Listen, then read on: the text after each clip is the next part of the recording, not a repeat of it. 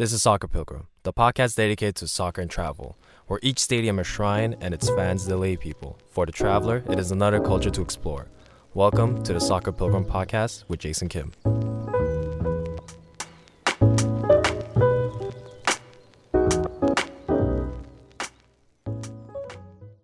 Hello, everyone. Welcome back to Soccer Pilgrim. I'm your host, Jason Kim, and today is another Arsenal episode uh, with a very good friend of mine who's been out of the country, uh, out of town, and has moved to Toronto for school. And I haven't seen him in a minute, so I'm excited to do this episode with him. And that friend is Ganji.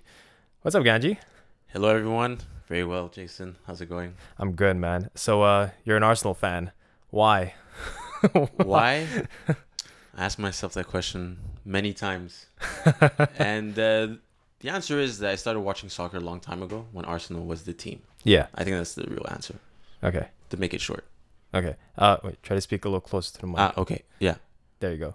Um, like you're doing stand-up comedy, which you used to do before, right? I have done stand up comedy. I've done a bunch of stuff, a bunch of random things, but you know, I would say it's strange. I always said that to people. I was like, my one and true love is Arsenal because it's never changed. I've been an Arsenal fan since I would say 2001. Oh, which reminds me, I remember you shared a really good story about how you became an Arsenal fan, which I thought was nice. It was a nice story. Yeah, so when I was a kid, when I was around five or six, I don't remember. I was quite young. I had um, I was given an Arsenal jersey, but I didn't know what it meant. I just liked the colors. Yeah. And then I went to London with my mother, and we're seeing family. And I think it was the FA Cup final when we beat Chelsea. I don't remember watching the game, but I remember looking back. I think, I think Ljungberg scored a goal, like a, a scorcher or something like that, Ray Parlour, someone like that. So anyway, so London was red that day, Mm. and I was wearing the right colors. And then as everyone was walking out, like they were like you know hugging me and kissing me and stuff like that. And I vividly remember this cab this cab driver, sorry, in London, picking me up and like giving me a big kiss on the cheeks. And I was like, I don't know what's going on. My mother didn't understand what's going on either. but then we clued, we made it, you know, we pieced it together and we realized that it was the jersey because everyone was wearing the same jersey that I was, or at least the same colors. Ah.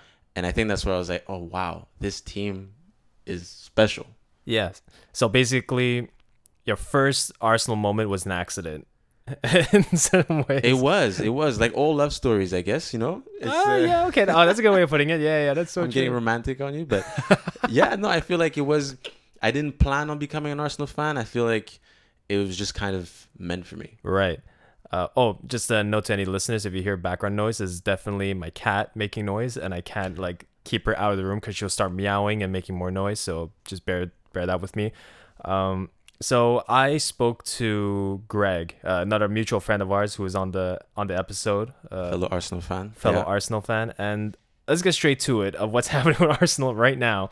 Um, he says that a lot of problems that's happening with Arsenal isn't necessarily with Arteta, but with people above him. Do you feel the same way? I definitely do because Arteta didn't hire himself. Right. You know what I mean? And Arteta isn't the person giving him the green light despite all the mistakes that he's made. Yeah. Like he's being enabled. Like okay, I don't think he's a very good coach, or maybe like we've spoken about this just today. Actually, I wonder if these guys are actually maybe good coaches that have been thrown in the deep end too fast. Mm. But I do know that he's not able to be an Arsenal manager at this point, in my opinion. But the people above him keep him around. So what do you? I always see this because like maybe because like I, I watch a lot of Real Madrid and, and, and Liverpool. Those are the two teams I watch most in Europe because my main team is Montreal, uh, Club de Foot Montréal. Like that's always gonna be Impact.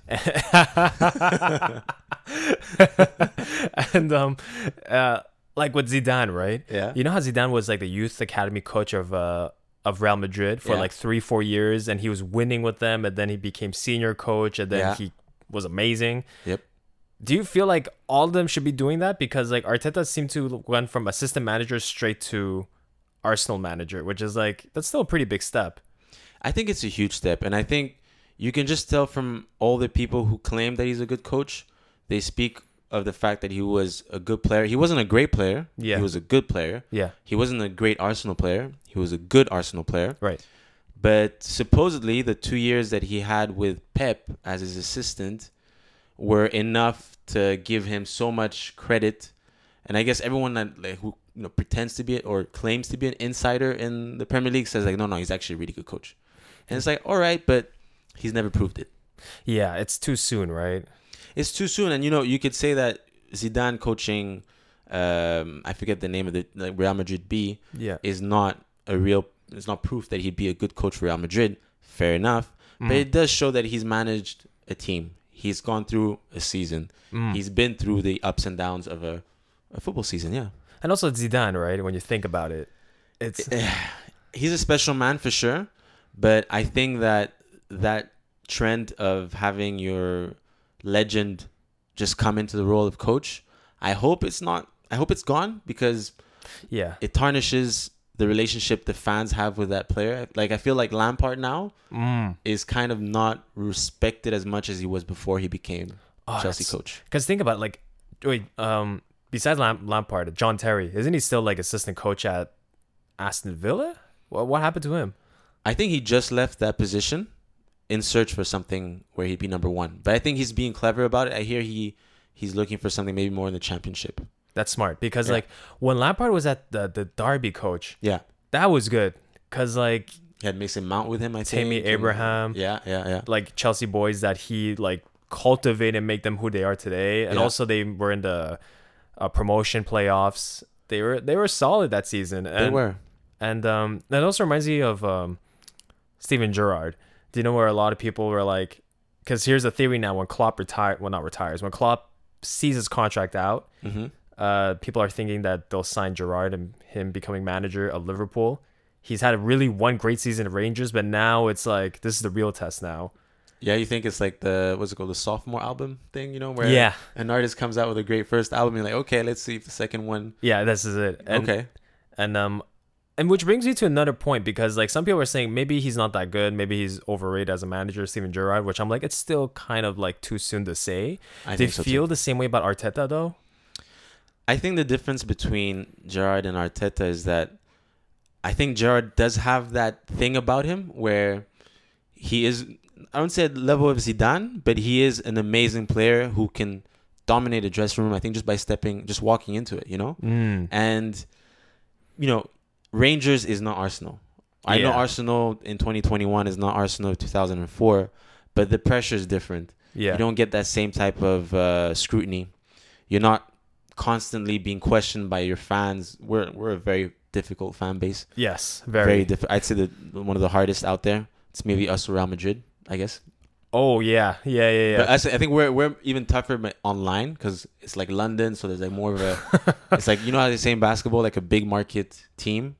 So I think London just gets a lot of attention. So Arsenal gets a lot of attention. yeah. True.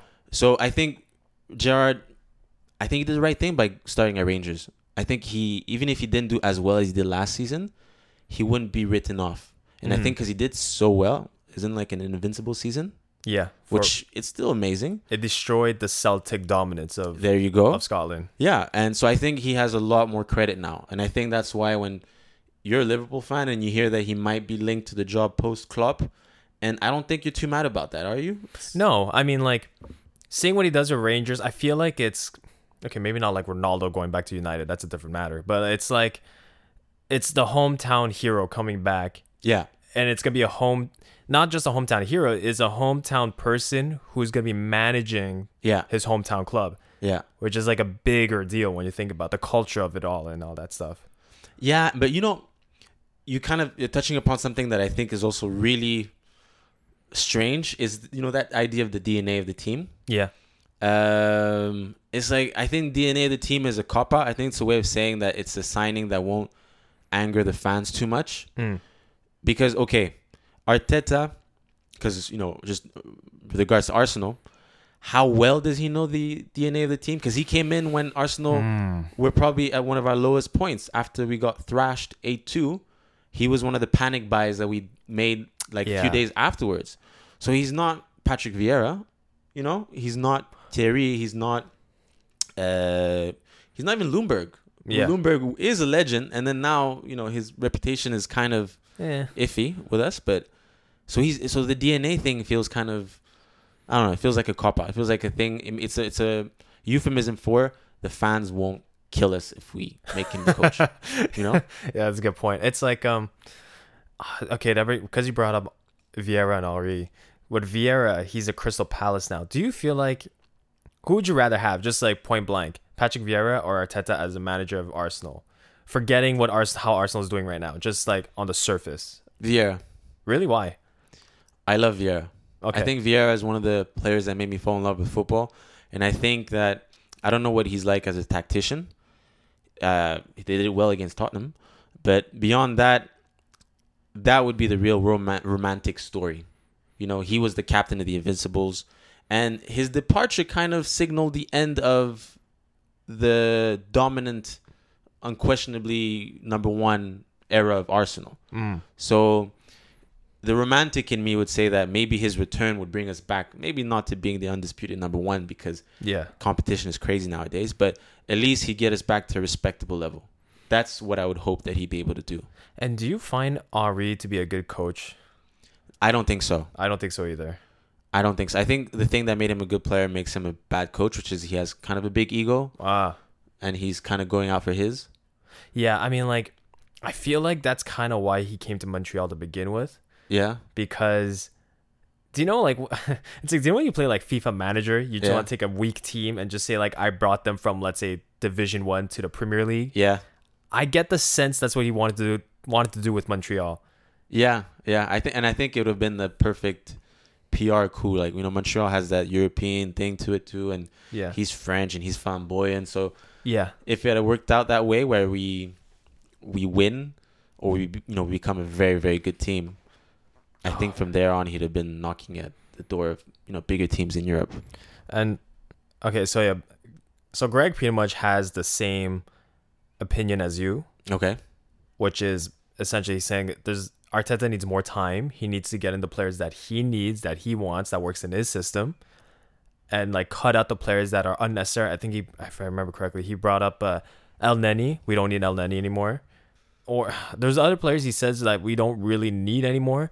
But Yeah. Then I asked him because he didn't really have an answer because he was like, um, how can I say? Uh, I put him on the spot. But Okay. is there a player that Arsenal?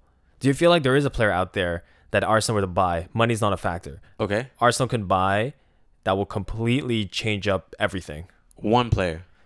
One or two or three, but let's say one or two. Okay. Uh, one or two. Uh, like not Messi or Ronaldo. Like yeah. No. No. No. uh, Uh, let's yeah. be realistic. And I, I I wouldn't go from Mbappe or Haaland either because I think those are too too easy. yeah, Putting me on the spot that way, I would go quickly for I think like a Casemiro. Oh yeah, that's good. You know, That's someone good. who can come in right away and do a job. Yeah, It doesn't need five months to figure out the physics. No, he just can come in and just do a job. mm-hmm. Um, I would go with um someone maybe more creative. Let me think. Let me think. Let me think. Ooh, Gundogan. Oh, yeah, I that's good. he- yeah, I I think because I think one of our problems is that we're so slow in transition. We're so predictable, and I think that's part of that's one of the things I really don't like about Arteta is that the only thing that he wants Arsenal to do is what he kind of set up for them to do. yeah, Like I remember the the there were goals that we scored like at the beginning of his uh, reign was um, they were very structured. Like it came from the right, and then there was a through ball from Willian that went all the way to the other side, and then it was a one on one situation with Oba cuts in top corner. Like I saw that goal happening three times, exactly the same way. So you can tell that was like rehearsed right. and choreographed and it was like that's a thing that we do but now what happens when you get to like these teams that are you know street smart that can identify something or you know do some sort of video work where they know okay they're going to try and and do that Yeah, i think when when when someone just figures us out we don't have any other ideas and he gets really scared and doesn't say guys express yourself yeah. so i think someone like uh, gundogan i think i see him adapting to different situations and not having to just be that one trick pony But the one signing I really do like that Arsenal made was uh Odegaard. I think Odegaard. you think so I think so. I mean, Greg really liked that, likes him as a signing. okay I do too because when I watched him at Real Madrid, I was like, this kid's like he's really good. He like he's a good play, He is. great playmaker. He Yeah. could finish. He um yeah, his passing ability is just incredible. yeah I think it's just a matter of giving him game time yeah at Real Madrid. And here Now he needs to sort of compete with uh, Smith Rowe.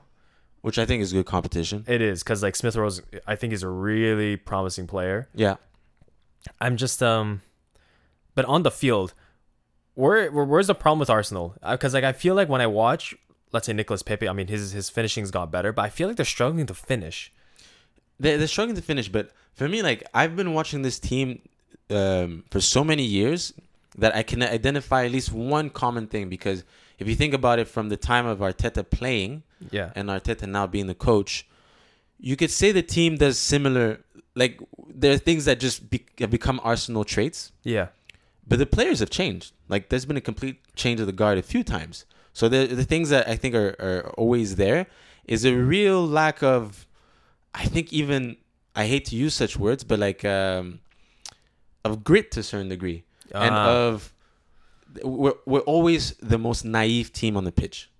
uh, yeah, You know? So yeah, so those two things, since Wenger, like there was a time when when the Vieiras and stuff left, because Vieira and, and, and the Petits and the Henris and the Ljungbergs and the Pires and the Gilberto Silva and uh, Bergkamp, they were as good technically as they were physically. They weren't just, you know, uh, silky luxury players. yeah, They weren't Rosickys and Wilsheres who, on any given day, no, on a given day could give you a game of a lifetime where you, you've never seen anyone play. I still remember Wilshere playing against Barcelona in Everyone brings that up when they talk about Wilshere. He was like Unplayable. unplayable. Yeah, Xavi, Iniesta, Messi, didn't matter. Mm. Busquets, he outplayed all of them. And he was 19. But, by the way, Pep said, I have five of those in my academy. Hey, I think I remember that, that quote. And I That's a like, statement right yeah, there. and I was like, "Fuck this guy." Turns out he was right. But all I'm saying is that um, we went from having guys like Vieira and stuff like that who would give you a performance minimum of seven out of ten for like 38 games, to these guys who were physically just unable to, you know, put in a shift regularly, and I think that comes down to recruitment because we kind of get these same players that when push comes to shove yeah. and things get tough, they wither under the pressure. Mm. Do you know? Do you know? I feel like the Arsenal scouting system or the scouts need to watch. They need to watch that movie Moneyball with Brad Pitt. They do. Cause like, Like just do Brentford. that, like yeah, like for like for example, wait, what Brentford? Wait, what did they do? I hear they use the Moneyball system. Yeah, because like, I Liverpool. I mean, Liverpool's owned by the Red Sox, uh, or the same ownership group. Oh yeah, And the- FSG, right? Yes, and Re- the Red Sox uh, implement that Moneyball system, Yeah, and like if I use Liverpool as an example, right? I mean, yes, okay. Arguably, they didn't entirely respect the Moneyball rules by signing Salah for like 50 mil, signing uh, Van Dijk for like 70 mil, and signing Alisson for 70 mil, like about the same price or whatever. yeah, You know, big, big money. But then they go on and sign Robertson, low key, no one knew anything about it. yeah. True. Uh, they promote Trent Alexander Arnold. Yeah, Uh, they get go and get Joel Matip. No one really knows about him. I mean, he's rated in Germany, but that's it. true. Oxlade Chamberlain from Arsenal, where everyone was like, "That's a wash signing," and he turned out to be amazing for that one season, but still good player. We were kind of happy that he left. So Yeah. we under yeah, like we underestimated him. Yeah, like I mean, okay, I actually want to say this because now we're on the topic of Oxlade Chamberlain. Uh, I I thought that that final against Real Madrid and Kiev, Yeah. I if, if Mohamed Salah didn't get injured uh, by Sergio Ramos, Uh huh. uh, and if Oxlade Chamberlain didn't get injured at Man City at the semifinals, Yeah. I think if so, if basically if Salah and Chamberlain were on the were on the field for the full game, Yeah. I think Liverpool would have won because what Oxlade Chamberlain has that Real Madrid doesn't have at the midfield is someone of his pace, his size, Yeah. his strength, and also he has incredible technical ability for a player with all those traits, right? He does. Yeah. because you know he was a winger, very very tricky, good touch, good shoot, great shots, and I was thinking like Real Madrid, Modric is not that fast as, as nor as strong as Chamberlain. No way. Toni Kroos is not as quick as Chamberlain. No. Casemiro could probably keep up, but as soon as Chamberlain dribbles past him, it's over. Yeah, and he doesn't have just Chamberlain to worry about. He has Henderson and Milner and Wijnaldum. And those those are these players we're talking about before years ago, Yeah, where their legs were probably a lot Way less- better. Yeah, less mileage on them. and like uh, I feel bad for Milner. He barely gets game time, but I think he accepts that. But um, yeah, he's like what thirty four. Thirty. Yeah, he's older than. Um. No, what was it? Uh, he's watched. He was he was playing for Leeds when they went down. Oh my That's god. That's how old he is. that's I think. that's back. That's like that feels like ancient history, Yeah, that's yeah. and that's why I love Leeds. I'm so happy that Leeds are back. I'm very happy about that. True, true. Amen. But that being said, um, seeing Chamberlain play that well that season, I was like, man, Arsenal kind of messed up. So was it? So where do you think? back to Arsenal. So what, where do you think they went wrong with Chamberlain? Was it just because he was always injured, which he kind of is at Liverpool? I think, um, of course, we don't know what goes on behind the scenes, but there's some players that we get rid of very quickly, and it just doesn't add up. Like Chamberlain, okay, I think physically he was a bit of a liability because he often had injuries. Yeah. Even when he came in as like a 17 year old, as by the time he was 20 year old, we knew that he was injury prone. Right. And I think Liverpool were, willing to pay what you pay like 25 mil, Something like that. something like that. So I think we're like, all right, that's just good business. And uh, somehow we were proven right. It's unfortunate because I really like him as a player, and I don't wish any player to be injured. But I think physically his body sometimes just gives up on him. But there's examples like Gnabry. Why did we let him Oh. go? You know what I mean? Like yeah. we act we really acted like he wasn't good enough for us but then if i remember clearly in those days that wasn't too far away from like the Benayoun days you know what i mean like that wasn't Ah. like so how much how much worse is Gnabry compared to Benayoun to um who was playing in those days joel campbell is Yeah. he really that much like you know Okay. Yeah. another clear example of that that just does not make sense and i think it's because i think they want kind of like let me finish this point first Yeah. is yeah. saliba so Yes. we're sworn we we're told that he's like the second coming of christ he's the new varane and he might be a good player i don't think he's going to be a new varane but we're told he's that good and everything and we pay a good amount of money for an 18 year old fofana who was his understudy is Mhm. killing it in the Prem before he got injured, sadly. Yeah. So there, everything points towards him being a good player. Okay. All right. We say he's not good enough. Arteta says, I think explicitly, I think he's quoted saying that Saliba is not good enough. All right. But Kolasinac is, Chambers is, Holding is. Mari, Cedric Soares, Who got bodied by Lukaku? Jesus, man. Like, so is he that much worse than those guys? If he is, he shouldn't be a professional player. Because Ooh. those guys, are, no man, those guys are they've embarrassed us so many times. Like Yeah. Mari played against Lukaku, like he didn't know who was he was coming up against. He was he thought he was Oh, gonna like yeah. appeal to the ref. It's the Prem, it's Lukaku, bro. Get in there, you know. Yeah. So I think there's this thing too where the recruitment they want sometimes silky players, I guess, who will just you know, I don't know. You say jump and they say ha high. One good company man, I guess. Because Guendouzi, of course, he does have a mouth on him. We can tell.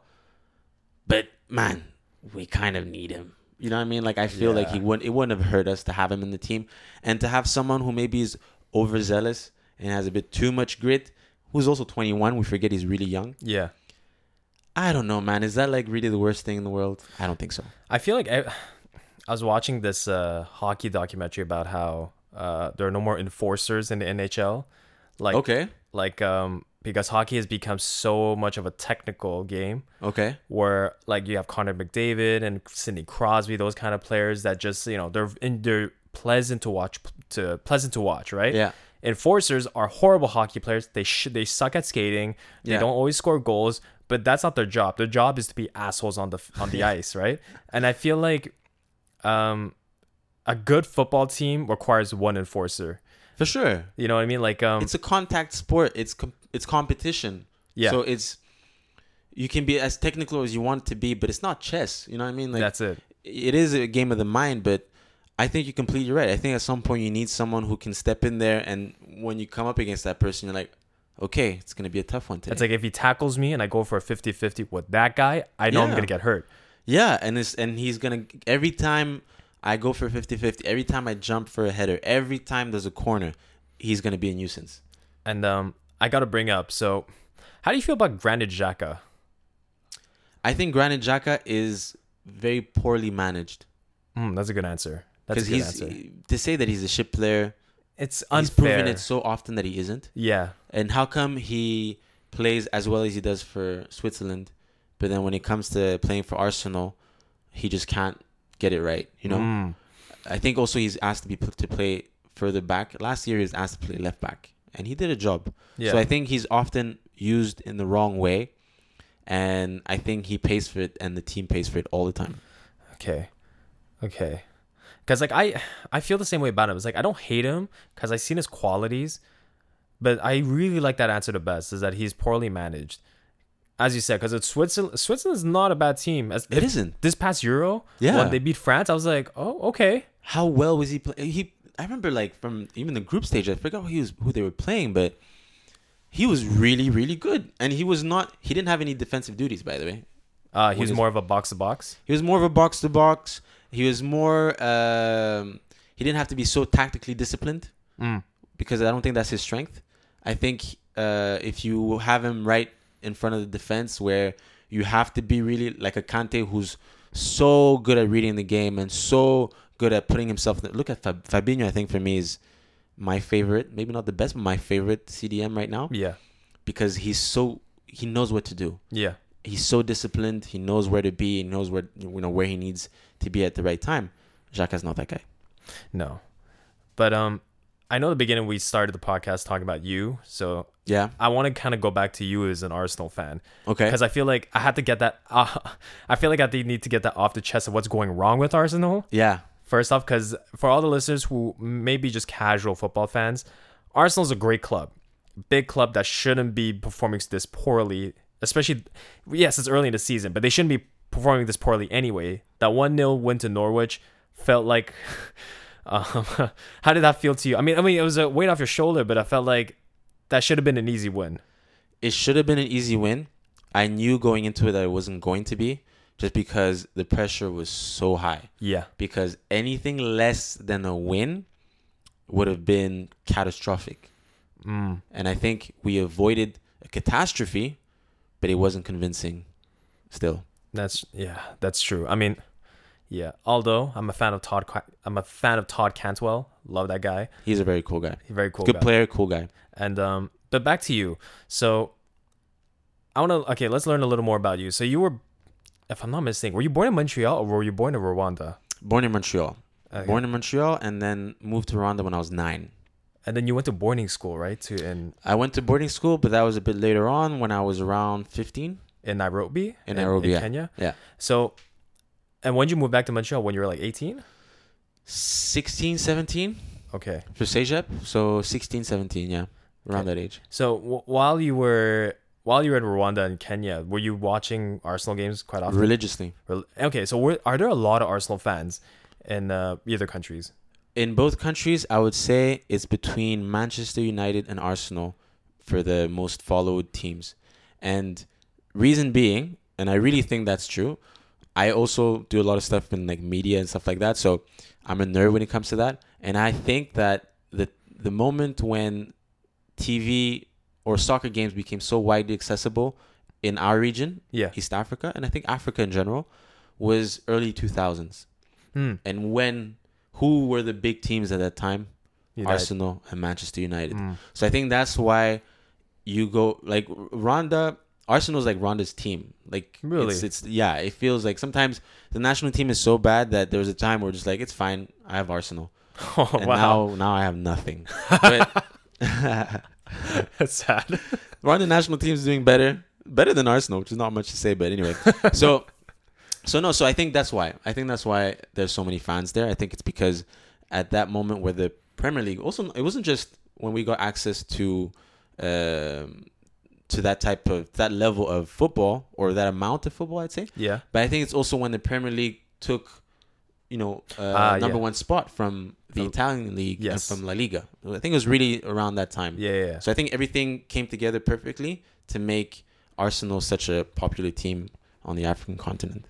Um, oh yeah, I want to share this random anecdote. I was in Chad, right, and Okay. uh, I was playing soccer in Chad. Do you know when you play pickup soccer, all the kids will start naming you like one of those one of the best players. Like if you start dribbling people around, you're doing well. They're like, oh, it's Messi, Messi, Messi. Yeah, yeah. You know what's funny in Chad? This is just a random note, but in Chad, they wouldn't say Messi, they would say Benzema.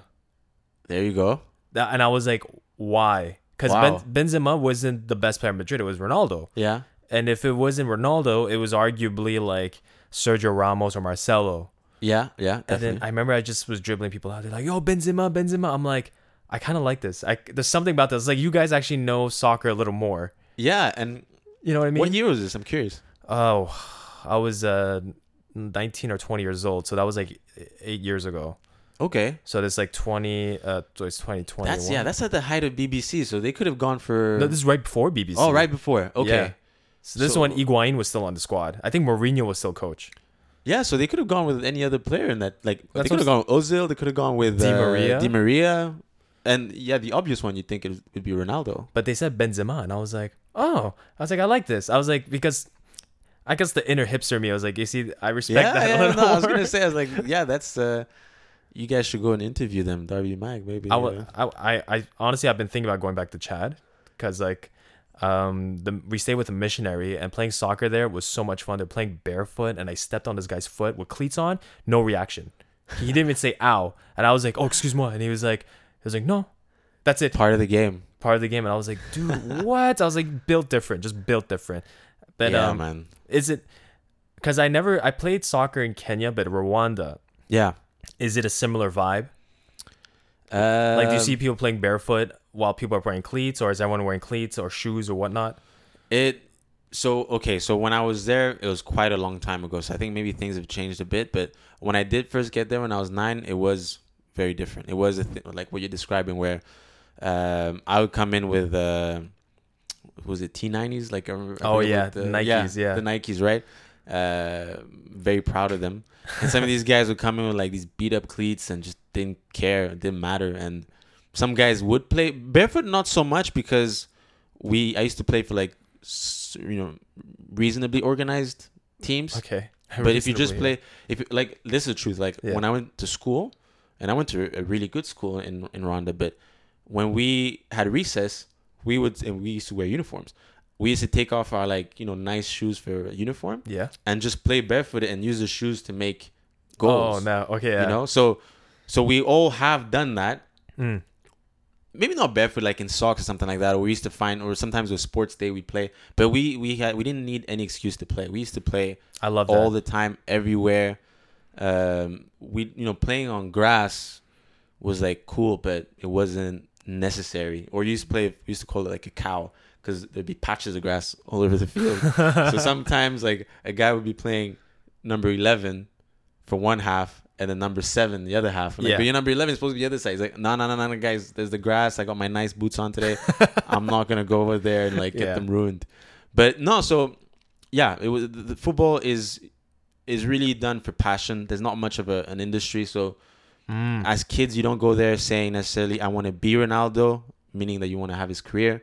You just want to play like him I love that. that afternoon. I love that because um, when I was in Kenya, I remember I remember playing I remember playing soccer with the neighborhood kids and they were just wearing barefoot and I had my shoes and I was just playing and like there's like you know there's like nails and like rusted metal and they don't they don't care. Yeah, And I remember one of their balls one the, I didn't have a ball so one of the kids in the neighborhood had a ball but his ball popped and I was like I felt bad and cuz like I could see they were just really bummed out. yeah, So the next day I go to the to the local uh you know the junction yeah, yeah.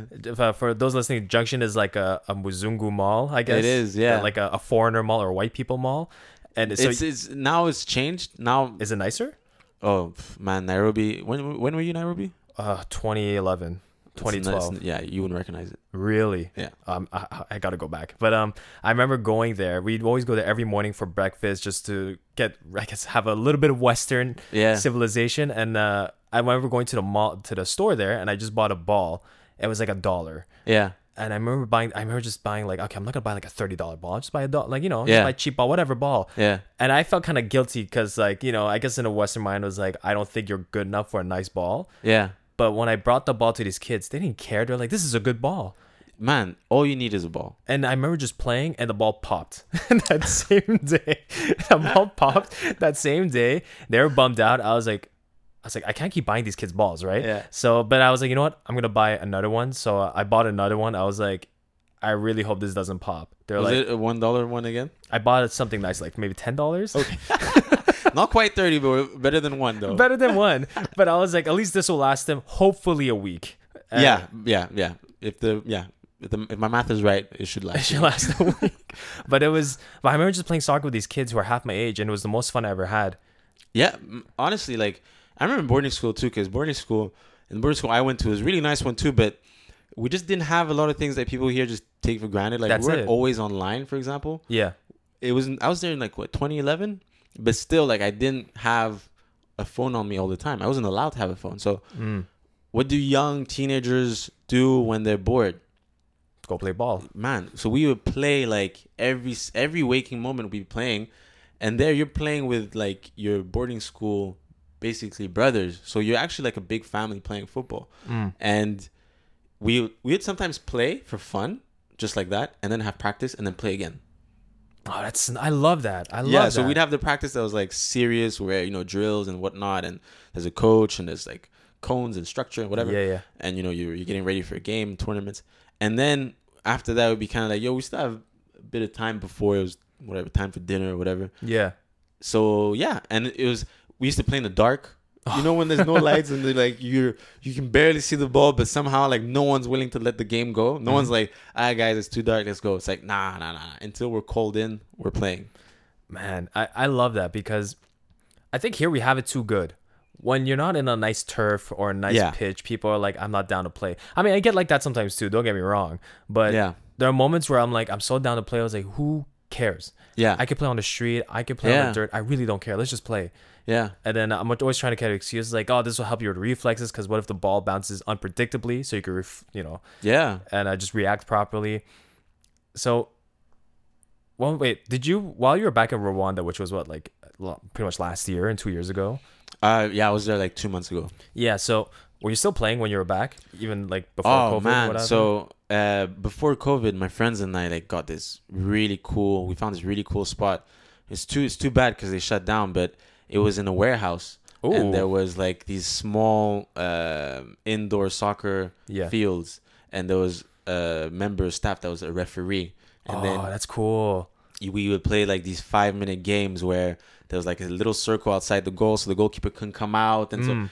and we we became addicted my friends and i like my friend group and i like we became addicted like some of us we said okay first we started just by going on sundays and then next thing you know some of us are like yo tuesday here there's like a good a good group of people playing so we show up on tuesdays and then wednesdays and then the next thing you know you're playing like three times a week Wow. Okay, so how'd you? This is where I'm curious. If you're to compare the level between Rwanda and Montreal, yeah how would you compare it? Very interesting question. Very interesting. So in Montreal, I um, when I came back when I was 16, 17 or so, I played AAA Nice. for like two seasons. First season I didn't play much. And second season I played quite a bit. But I do remember that I felt a little um how do I say this? I felt equipped technically. Right. I felt like I was aware. I, I knew I could play. Right. I, I didn't I didn't question that, and I don't think the people who play with me questioned that either. But it was just that that whole like thing of having a real structure around, having like a real coach, an assistant coach. Uh, Ah. like I wasn't used to that, you know. okay. And um, before I went to Nairobi, one of the reasons I went to boarding school in Nairobi is because in Rwanda we didn't have enough, in my opinion, uh, my opinion at the time. I, I feel like we didn't have enough competition, Mm. and I wanted to compete. Like I had this thing in me that I just wanted to compete, and then my mother, who's always always been supportive, said that you know okay, Nairobi because she grew up in Nairobi and so she knows the city well enough, and she's like all right, there's a school there, and they're really good at soccer. So I went there and then started competing. Went for tournament in like Sweden and and um, Denmark. Actually, just in Denmark, we didn't make the Sweden one. So so yeah, so I felt like wow, I'm competing. Like this is cool, but that was a one off. That happened for like I went to boarding school for like two years, right? Yeah.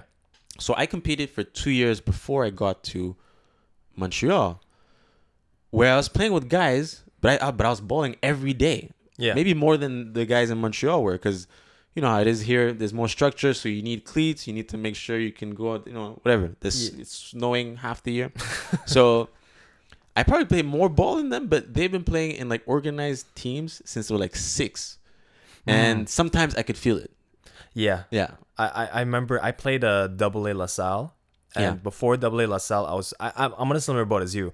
I played in Montreal Korean League, which uh, we didn't really have coaches. The Yeah. captain was pretty much our coach. It was like self organized, but like everyone in the Korean League, a lot of those who came from Korea played at a high level in Korea. Okay. Like there's some who played semi pro, Wow. but there was no coaches, so the structure wasn't as imposed. Mm-hmm. And I also like in Montreal, my entire soccer career was uh, until like I got to university where I stopped doing it. But like I was playing pickup soccer every day, not Yeah. almost every day, every weekend. So there's really no structure. Soccer Pilgrim. yeah, thank you. Oh yeah, you read it. Thank you, man. Pick up the Derby magazine uh, issue one. It's very Do good. that. Do that. And um, uh, I remember joining one of my friends in the CEGEP was like, "Hey, why don't you come play for my team? My brother's coaching. His best friend's the assistant coach, other Okay. co-coaches." And he was like, uh, "It was like just play." He's like, "I think you're good enough to play." I'm like, "All right, cool." So I go. I didn't really have fun because I didn't honestly I didn't really get along with uh not get along, but I didn't It didn't click. it didn't click with the team I get it. socially Yeah. and also they kept playing me I'm a winger. They kept playing me center mid and I was like I don't want to play center mid. This Wow. Exactly. But then, like when I see my other team, my teammates, they're good. They're great players. Yeah. Uh, nothing against them. They're great players. But I got the same sense of view is that you've just been in a structured, uh, you've been in, in a very well organized, structured soccer uh, Yeah. world your entire life. And I was like, I'm just not used to that. Yeah, one of my coaches even said it to me, because at some point, like we had a game coming up, and um, I was new to the team, so I was really like in this mode where I was like trying to prove myself all the right. time. Right. I didn't feel like I was comfortable in the team yet, and I also had the similar thing where I didn't click with the team as well as I would have liked to. But um, I remember asking the coach like, "So, what can I improve on?" And he was like, he didn't know how to ex- express it, but he's like, "I can look at you and know you play and you play well, but I can tell you haven't played, you haven't competed as long as some of your teammates." Mm. And I was like, "What makes you see that?" And I was like, "I don't know, but I just see it." So he basically he was just saying it's gonna take time. He's like, just keep competing, and at some point you'll you'll just get the hang of it. But sadly, just like you said, when uni starts, you have so many classes, you're working at the same time. You Sadly, exactly. something has to go, and sometimes it's a lot of times it's soccer. So let me um I'm ch- okay, I'm going to put myself in the shoes of someone who doesn't un- who doesn't play soccer, doesn't know much about soccer. Okay. How would you describe the thing we just talked about of like the struct being in a not so structured environment and being in a structured environment? What is that difference? What is that feeling? If- um, that's a very good question because even that coach couldn't express it. As- because like I think you and I we could we can identify it, Yeah, we but felt it's, it. It's hard to express. Yeah, we felt it. Maybe we just. So I don't know. Maybe I'd like give you give someone another example. An example maybe that feels more. I would say okay. Let's say you. You're. You play an instrument. Yeah. You've been playing your whole life. You've been playing for your family, barbecues, birthday parties, whatever, Christmas, New Year's, and then at some point you go into like an art school, and you have the talent. You can play your ass off. But then now you're surrounded by kids who have been in like a professional or more serious uh, structure. And you just feel like the odd one out. You just feel like I'm the maybe it's imposter syndrome. Maybe maybe we shouldn't Mm. have you know read too much into it. Maybe we should have been like, you know what, fuck it. I can play. They think I can play because they're making me play. So Yeah. that's just good enough. But I, I would say yeah, it's like it, it, it it's like um when you play just for passion and just for just for props, huh? Yeah. Because I like the in your article, Darby Mag, where you kind of just said that you're actually just playing for pride. Yeah. You're not playing for a league position. Do you know? Do you know what I'm saying? Yeah. You're not playing for uh to qualify for regionals. Yeah. You're playing to beat your neighbor, beat your brother, beat your friend, and you want to embarrass him. So the Mhm. goal is to embarrass. The goal is to. It's not. It's not like winning at all costs. It's not like okay. So I'm a right back. So my job as a right back is to track back and to, uh, da, da, da, da. you know what I mean? Yeah. And yeah. yeah. It's you're not like okay. So when we get the ball in this advanced position, I am supposed to. It's yeah, Joe. Just give me the ball. Yeah. I I got this. Yeah, like I remember I was talking to Greg and he was saying um I we're, we're just talking about that moment. I remember telling him like the reason why I play is cuz I want cuz uh, one of the things uh, maybe I'll ask you the same question. So like I wanted to become a professional player when I was a kid. Same. And the reason why was because I in 2002 World Cup, seeing how my dad jumped for joy every time Korea scored a goal. Yeah. I never seen him jump for joy, and I was like, I was that was was like, a big. That was a big. Yeah, that was a big moment. that was a big moment. Semifinals, right? Yeah, um, I finished fourth against Turkey, but that was a great Turkish side. And I was like, I want to be. If my dad reacts like that, and I want to do that for thousands, millions of people. Yeah. And I kind of a anyway. So long story short, obviously I'm not a pro, and in my mind is when I play is if there's a random stranger, just one guy watching. I want to make sure that whoever that person is, I don't need to know their name. I don't need to know what they do. I just want them to know that when they leave, they say, whoever that guy was, he was good. Yeah. That's all I care about. I, I- don't need him to tell me Yeah. that. I just I need I need to have an understanding that I played so well that you can say that that was good. This guy was good. I, I feel you 100% and okay i think now we're starting to get maybe closer to the to the reason why maybe we struggled in more organized stuff because i felt exactly the same way but i sometimes would be a bit more cheeky about it where i was like i want to embarrass someone there too because i was i remember when i was just playing for fun i was a striker Mm. i was a stri- man i thought i was like silky Yeah. Freddie Kanouté is one of my favorite players because uh, in terms of build people don't know me like i'm lanky Right. I'm African, and I think I'm kind of silky. Yeah. And he was amazingly silky, you know. And he wasn't like the fastest, wasn't, but you could just tell he was very clever, knew how to position himself, and knew how to do the right thing at the right time. So I always thought of myself as being that, and he looked very expressive in his football, Yeah. you know. Seems like a very quiet man, but when he came to the field, he was bold. He was, you know, daring. Right. And uh, I always played like that, you know, where Yeah. I wouldn't play just safe. I would like really try and and do stuff that I saw on TV that's fun, and that was like the thing I enjoyed the most. And I think when you go to play for, and to tell you when I played in Kenya, even started there a bit, because of those physical attributes I just described, I was played center back. Mm. You know, Yeah. I was played center back sometimes a four because they wanted me to play out from the back a bit Yeah. and play and like be able to kind of move out of dangerous situations. Right. But I could tackle. I wasn't the fastest like in terms of acceleration, but I could get, catch up after a while. Yeah. And then I was put in in center back, and already there it's like you're stifling me a bit. But I cool. I'm still. I'll take it. Yeah. So and it was serious, but it was not that serious. So I think now it was like again, it was it felt maybe more stifling again when I got into even more rigid and more um, uh, structured uh, type of football.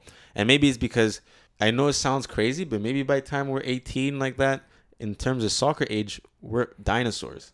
Yeah. If you if you know what I mean, like Yeah. It's too late. yeah, yeah, you really, you're not gonna get those things. If you're seven and now you're being put into like competitive environment where you're playing a game every week, uh, you're developing as a, let's say you, you're a winger, you're Mhm. starting to develop as a winger. You start from the age of seven, and every summer you have these tournaments you're going to every, you know what I mean? Like, Yeah. There, by the time you're 15, all this stuff makes sense to you. But if you get in there like 17, 18, in term for sports, that's old. That's that's Yeah. like ancient. I remember I was uh, 2002 World Cup. I was 10 years old, so I was like, I wanna, I wanna be a professional player. I don't understand what that means, especially in Canada. I don't Yeah. understand what any of that means, but I just want to get there Yeah. and play for Korea. Uh, but obviously that didn't work out because my parents said you're gonna be a doctor, lawyer. Right? Essentially, you're gonna be go to doc, you're gonna be go to medical school or law school. But I mean, there must have been a moment for you where you were like, I hope I get into the Arsenal Youth Academy. Do you felt like there was a way to get to the, let's say, an Arsenal Youth Academy from Rwanda or, or even from Montreal? Um, in Montreal, uh, not so much because in Montreal, It was too much a hockey city. I was playing uh, in Montreal a bit, but I was playing in neighborhood. My mom was one of the coaches, so it wasn't really that Ah, serious. Yeah, yeah, yeah. And I left kind of early, like at nine. And uh, my older cousin, who's like my big brother, shout out to him, uh, Greg Sawamani. Yeah. Uh, he always played and always competed, and it felt like it was just a natural course for me to eventually compete. But then I left. Mm. So and when I went to Rwanda, it was like I did find a team right away, but then it was more of a practice team. It was like more of yeah, we come together and play games, but practice games, and we, we didn't really compete with other teams. Yeah. So you don't really. So yeah. So it, it was it was just very different. So I never really believed when I got to Rwanda that I always wanted to. I always watched those guys and thought that would be great. And I remember my mom sometimes like, yeah, you have to kind of believe in it if you want it, right? Mm. And I just never really did. I was always kind of like that. There's doesn't add up to me. It doesn't seem feasible. It seems so far. England's so far away. England is so far away and it's like I was young, I didn't understand like academies that well and stuff like that. But I just felt like I'm sure these guys, you know, you know, you, you hear about stories of Henry and and Zidane. You're like these guys were not just at home playing with their buddies. No, they age. were they were hustling at a young age. They were probably already like scouted at Clairefontaine, the national French national academy. You know, so so you just feel like okay, maybe this is just not for me. Like this is not gonna happen for me. Not because I'm I'm not I don't have the skill level. Maybe I don't either. But I never got the chance to really find out properly as well. Yeah, I'm also want, can I can I give you an example of a time where I felt like the the difference in terms of, of structure and stuff like that? yeah, yeah, go. I hate bringing forward that kind of stereotype, um, but it's just the reality. Is when I went to that tournament I talked about in Denmark. Yeah. It was called Dana Cup, and there's a bunch of teams from all over the world that came. There were thousands of young players. Oh, it's a big thing. oh, it's huge! Thousands of us. It was like it's like a whole city becomes just a youth football tournament. That's amazing. Oh man, one of the best memories of my life because I was playing for the school and then the school integrated players from outside the school and then we became this team and then we went like representing Kenya like we had like the, the jerseys and stuff Oh, like that's cool. When we we're in the airport, people were looking at us like, "What the fuck?" And then there was like teams. Was Victor Wanyama with you guys? He wasn't. No, he wasn't. He was already like. He was probably in France or something. By then, no, he was playing in Kenya. Oh, okay. and he was buzzing. Like he was playing for like one of the big teams in Kenya called Gor Mahia. Oh, might get in trouble with that. Gor Mahia, yeah, because there's a big rivalry. So I'm not sure which one of the two he was playing. It's like, oh yeah, uh, Henry didn't he play for Spurs? It's like one of those. Oh, okay, yeah, yeah, yeah. But I think it was Gor Mahia. But anyway, so um, so we get to the tournament and we were good. mm-hmm. We were good. Like physically, we were. I've never. I was never in, in a better shape than I was in that moment. And so my teammates, in terms of like one on one, we were really good. Amazing. Bro, we played against some Germans. Forget know it. St. Pauli, the team. They were there, Yeah, like the youth academy. the youth academy. That brown ugly jersey. Yeah. yeah. Man, when I tell you that we played against those guys and we were completely outclassed, it was ridiculous, Oh my goodness. bro. And I was center back, so I never ran back as much in my life. You know, center back, you're trying to play the offside trap. Right. I my voice was hoarse at the end. Our goalkeeper stopped so many goals that at the end he actually I think broke his hand or something like that. Oh. um, there was this there was this guy. He was he was this, this really tall, really strong Asian player, and I just remember like my dumbass was like, okay, I didn't imagine him to be playing for San, San, Paulo. You know what I mean? Like, Yeah. but then you forget that like it's a big team, so probably they have players from all over the world. Right. He played like Patrick Vieira. Oh, incredible. Man, if he had to tackle me, he'd tackle me and leave me reeling on the floor.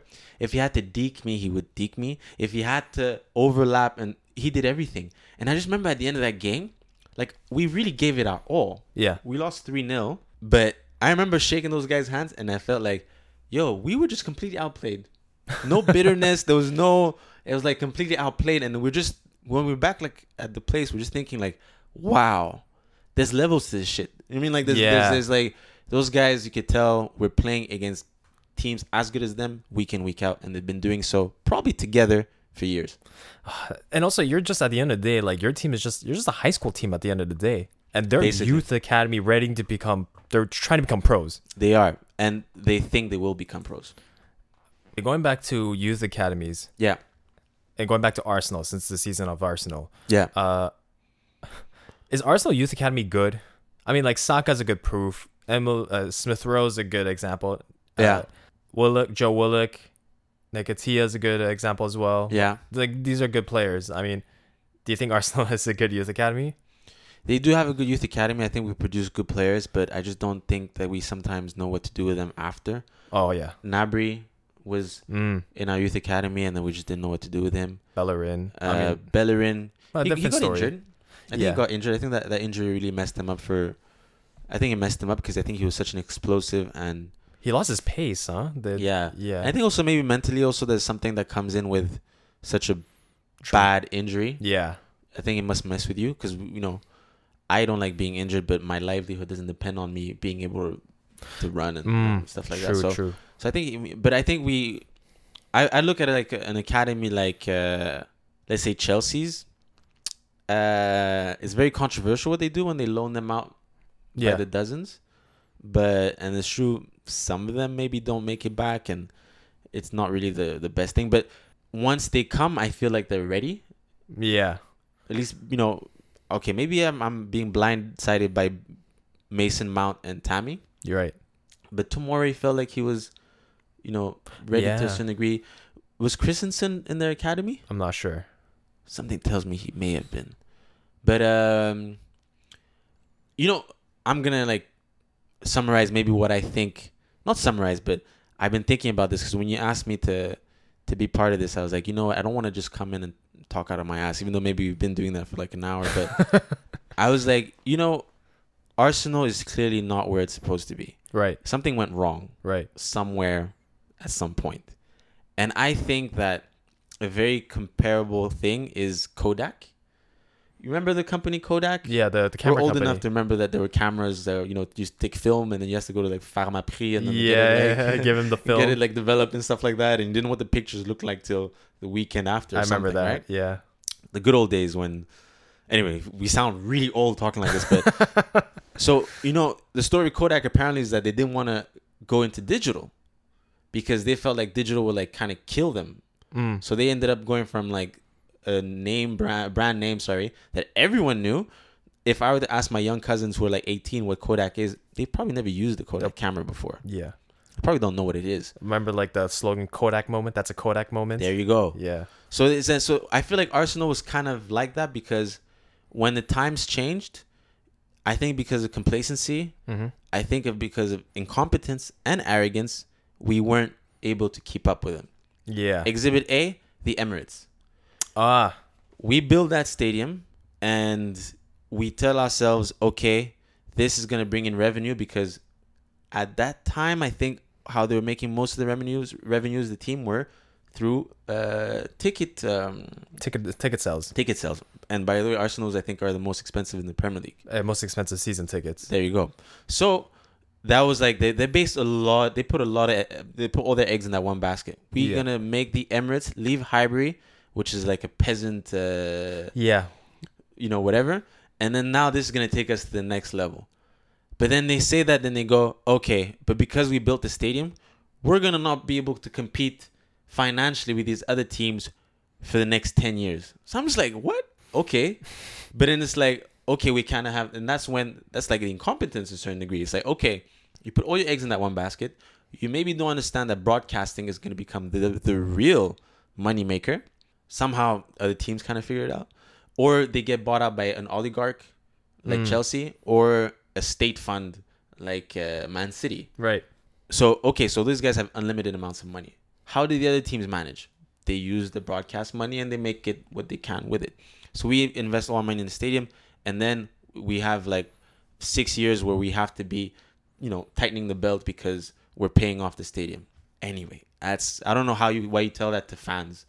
We we're not working in the accounting Yeah. Arsenal. We just want our team to do well. Yeah. So that happens, and then now recruitment. What do you do when you don't have money? You have to be extra smart when it comes to recruitment. But now we're we're, we're thinking that we're extra we're, we're the smartest guys out there. So now we're getting these like, you know, Arshavin. We're getting all these guys that okay have not proven anything, but oh okay we also have the arrogance. No no we we don't build stars, we develop them. Mm. But now the, the the change in the football game is not about developing teams. There's no more class of '92 anymore. Yeah. Those days are gone. Yeah. Now you get a good player, get get good good players that can hopefully do a job for you within the next uh, few months. And the coach also is supposed to be able to deliver right away. Game's changed. Games changed. We never changed with it. When the game changed, when the game changed, sorry, we were still saying we're still hanging on to those values, which I understand why we would do that. But then there, there comes a point where you say, okay, it was kind of arrogant on our part because it was no, no, no, no, no, no. We're not gonna do uh, what everyone else does. We're different. We're special. And does that come from the just from the Invincibles win? I think so. I think it's like uh, Wenger and the people around him. Oops, sorry. You're good. Kind of felt like their shit didn't stink anymore. Mm. and it's like uh, I made this team this invincible team, and he did. They did, and we can just we can outsmart everyone again. But it's funny because he was a revolutionary coach when he came in, Yeah. and then he refused. He refused. Sorry, to reinvent himself when the games changed. When the game changed, so he just kind of stayed singing the same song. Okay, when he used to say finishing top four is a trophy. Few things in my life have hurt me more than hearing that. It's it's such a loser mentality when you think about it. It's terrible, man. You can say that to the boardroom. Yeah. You know what I mean? Yeah. You say that to your stakeholders who don't give a fuck about fans, don't give a fuck about trophies, Yeah. but you don't say that to the fans. And you don't make it a quote that's associated with you for the rest of your life. That's so actually. Speaking about fans, um, you as this is one of the reas- main reasons why I started uh soccer pilgrim. Like one of the main reasons why I started Soccer Pilgrim because like all my fan, all my fans, all my friends. I don't have any fans, but um, all my friends, all my friends that um that are soccer fans, Yeah. they're all international foreign fans, plastic fans. You know what I mean? Like um, I I became a Real Madrid fan because it was an easy choice Yeah. it's it's Galacticos. Like, how can you say no to a team that just bought Ronaldo and Kaká in Yeah. the same transfer window? I I I was an AC Milan Wow. fan, but I loved Kaká. I loved him as a player, and Every football fan, I think, fell in love with Kaká 'Cause in he was- 07. he was a gentleman and uh, uh, like one reason and also like i used to go to church a lot so he was always brought up as an example of like quintessential christian man And rightly so. yeah because he's a he's a quite a devout man and also like not obnoxious about his faith Yeah. And yeah, managed to get to the pinnacle of the sport. unfortunately real madrid i mean his career kind of tanked there but Yeah. but but the one thing i realized that the reason why i became more of a montreal fan as opposed to a hard hardcore liverpool real madrid fan well a the real madrid fans are toxic and i really turned me off are. and i don't like how they treat their aging stars like Raul, Casillas, Sergio Ramos, Guti, Yeah. just ship them off would like like half-heartedly ship them off and then liverpool the more i studied them as, Yeah. a, as a social scientist if you will Yeah. and the more i look at them i realize that it's such um it's such a close-knit community Yeah. it's very much a family like um do you know when like i've been to boston okay. and when you see boston fans you kind of understand why they are the way they are whether you Like love Bruins or any sports? any sports. Okay. I mean, especially as a, as a Canadiens fan, I'm not a hardcore hockey fan, but supporting the Canadiens is like a default for a Montrealer. yeah. Yeah. It And when- yeah. Yeah, when you watch Boston, you're just like, oh, you guys are assholes, but like, but you understand why because it's working class. They've just been through a lot together. Yeah. Definitely. Liverpool has the same vibe, and so someone watching from the outside, I was like, I could, I know I'll be accepted into this as a Liverpool fan, Yeah. in some ways by the locals, let assuming. Yeah. But I was like, I'll never resonate truly with this. Mm-hmm. And that's why I'm more of a Montreal fan. I was like, this is my city. I understand this. This is the team that I grew up watching as a kid, Yeah. Or not really watching, but understanding who they were. And the team belongs to you. you know? I'm- yeah, I'm a season ticket And holder, so I'm like, I'm. I'm Even if you didn't, I feel like it's still like I don't go to the Habs and everything, but when they win, I win, sort of. You know? yeah, yeah, exactly, exactly. And so, in that same extension, do you feel like there's certain things about Arsenal, uh, Arsenal fans that being from North? Have you been to an Arsenal game before? I have never. Okay, I've never been to a Liverpool game. I've been to a Real Madrid game, which is Yeah. Yeah. I gotta say, a lot of show business around that thing. Then I realized that this is a major tourism attraction and Yeah. it's show business. Yeah. And I realized that's just the Real Madrid image. Yeah. But that being said, uh, is there something about Arsenal that you realize that there's certain cultural aspects of Arsenal in North London that you can't seem to it doesn't resonate with you or it seem makes you feel even more foreign. Um. Like it just not necessarily make you feel like an outsider, but you realize that this is something very specific and unique that I will never understand. I think I started feeling that a bit more when AFTV became a thing. Oh yeah. Oh because yeah. Before, it's like yeah, I was aware that there are people who are from the area where Highbury used to be and who've Mm. been you know fans of Arsenal for generations and who go to away games. Like you see them, you hear them. I mean, while you're watching, but then now it's like these guys become personalities, and that's when I was kind of like, all right, yeah, there is a difference between me. I'm a broadcast fan. I'm, Ah. I'm a I'm a fan From a from afar. from afar yeah. and I'm I made the there's a project where I was kind of investigating like sort of my role within that because I say stuff like, oh yeah, soccer's being like butchered by these big corporations that are catering to plastic broadcast fans, and then I was like, but I'm one of them. Yeah. I wouldn't consider myself plastic. 20 years in, I think I have some sort of merit, but I'm not from North London. Mm. Uh, I don't, you know, when they made the tickets the most expensive ones and like for the season passes or whatever, that didn't hurt me. When they lose 5 0, I didn't drive up to Manchester, you know? Yeah. So I think it's when I started hearing those guys speaking, I was kind of like, oh, wow, there's a difference between Cause like some of us. I didn't. I watched like maybe one or two Arsenal fan TV clips. I can never watch the full thing because it's a little, it's, it's a little too toxic for my taste. To be honest, it's funny, but I was like, "There's it, it gets a little much." It, it does. And um, they, that's it was in that moment where I realized that, especially with Liverpool winning Yeah. the Premier League, I'm like, oh shit, football really is religion. Like I always understood that Yeah. concept, but to really see it, especially with a team that you support, you're like, oh, there's something I will never understand. Yeah. But in the same way, it's like there are some people who will never understand why the Canadiens making it to the playoff finals against Tampa Bay meant so much for the city. Yeah. You know, And you know, I I, I think it's uh, it's a very peculiar thing because the religious aspect that you talk about, to a certain degree, people who are part of something like a religion, I think there's an aspect where they want to be part of something bigger than themselves. yeah, And when you're part of such a global fan base like Arsenal, sometimes you just feel like you are in this really big family. That sounds really cheesy, but it's true. You just feel like you, when they win, I'm happy, and so are like probably millions of other people at the same Mm. time. When they're doing bad, and then I can go to a bar, I go to a bar in Singapore, not know anyone, and there's an Arsenal game playing. I can go to that bar, sit there, and then I will hit it off with someone within 30 seconds. same with me. Like, um, it's you'll find Real Madrid fans anywhere in the world. It's There easy. you go. But finding Liverpool fans, and you could tell that they're old school Liverpool fans Yeah. in another country. I there's always a, there's a kinship that hits immediately. I yeah, I can see that because You know what I there's, mean? there's the, yeah, you're right. It's less of a trendy, trendy I mean, now it is. now but- it is, but like yeah, if you if you go back ten years ago, if you met a Liverpool fan, they were really a fan. Yeah, That was that like was, they knew were they knew the song "So You'll Never Walk Alone." Those were the John Joe Shelby days. You know, it's not uh, Fabinho. It was a different oh time. Oh my god, Andy Carroll. That's when I started Um, watching Liverpool. What's that guy's Charlie Adams? Remember him? Yes, I think he was a winger, like a left left left mid or right mid. I forget. Yeah, good left foot, but nothing else. But I just remember like yeah, that was those were hard days, man. Yeah, and um, it's funny because I started watching Liverpool when they signed Luis Suarez. Because I remember, Ooh, I remember they, I remember watching him in the Wow. 2010 World Cup, yeah, and they he knocked out Korea with a beautiful curler that hit the far post and in, and I was so upset. But I remember looking at this guy, I was like, this guy's a son of a bitch, but he's a good player. and then the handball against Ghana, not gonna lie, the handball he did against Ghana, I was like, I like this guy more now. he'll do everything for his team. And that's the thing. And then when Lu- when Liverpool signed him, I was like, I think I'm gonna start watching Liverpool now. Yeah, no, I can see that because he's that guy who could get people to tune in. That's it. And um, okay, so we're okay. We're pushing over an hour, so I guess we'll start ending it soon. Yeah. Um, last question then before we get out. Sure. How does it feel that Spurs is the better North London team?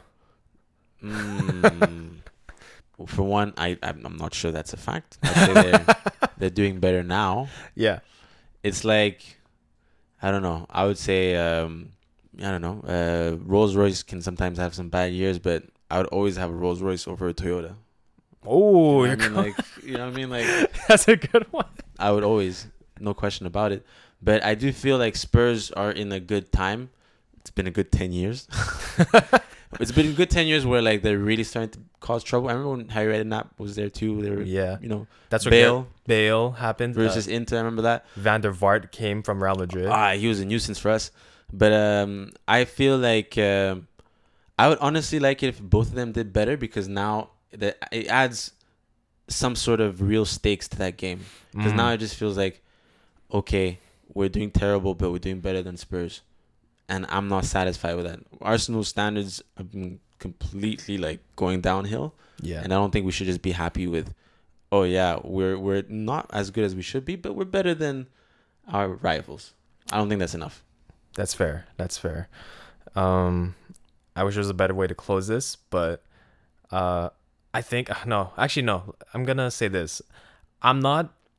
I'm not too worried about Arsenal because the history of the club is too big to fail, in my opinion. But then again, Arsenal has a way of surprising you. Yeah, they Uh, do. But yeah, I just uh, I w- it's it's kind of crazy to see that all the London teams right now are getting better. Yeah. Crystal Palace is looking good. West Ham have been very decent. Everton are looking good too. Everton are looking good. It's it's that broadcast money at the end of the day, and I really hope Arsenal pivots. And um, do you think there's gonna be more Arsenal fans in the future? What like there's gonna be new, more new Arsenal fans?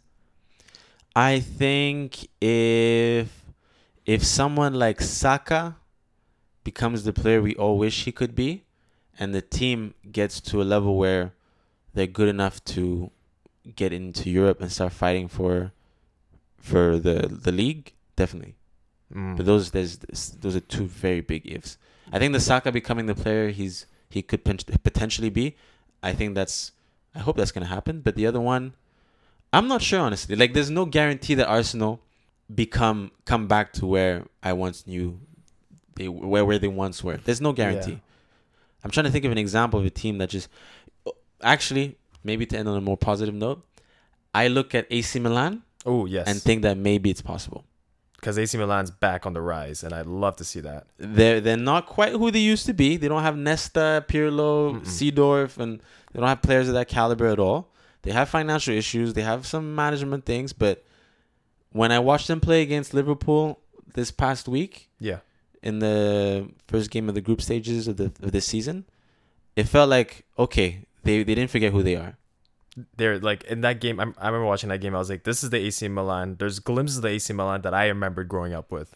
Yeah, yeah, and uh, finally Liverpool AC Milan meant something. Like uh, when the, when the game happened, I wasn't sure. I was kind of like, oh, okay, might be kind of a, a- an ass whooping. But now after that, I'm like, okay, no, that's how you prove that you're back is when you can play a game against a big boy because Liverpool is a big boy Yeah, worldwide, and hold your own, make them sweat, and then everyone pays attention, takes notice, and goes, okay, AC Milan might be back. I think yeah, we can only hope. Fingers crossed for Arsenal. And that note, thanks for coming in, Ganji. I really appreciate this. It's a pleasure. Always happy to talk to you, and always happy to talk about soccer. So football, soccer, Whatever. yeah, whatever floats There's your no- boat. No rules, fam, as they as Point of Vuj always say. So There aren't any rules. uh, thanks for coming in. So everyone, I appreciate you listening. This was a a long but a good one. It was a good one. I really this was a great conversation. It didn't feel like an hour. It felt like It didn't. it was nice. It didn't, and that's how you know it was fun and it was good. And do you have an is there anything you want to plug, I guess, or anything you want to share with anyone else that if they want to reach you, if they No, I'm just I'm just really happy to have been part of this. I've been listening, and I'm just happy now to be part of it. And wish you all the the best in this you know podcast and Darby Mag. And thank you. yeah, man, only ways up. Thank you so much. So as always, thank you for listening. Thank you for being an audience to everyone. And from Montreal, this is Soccer Pilgrim and your host Jason Kim. Thank you.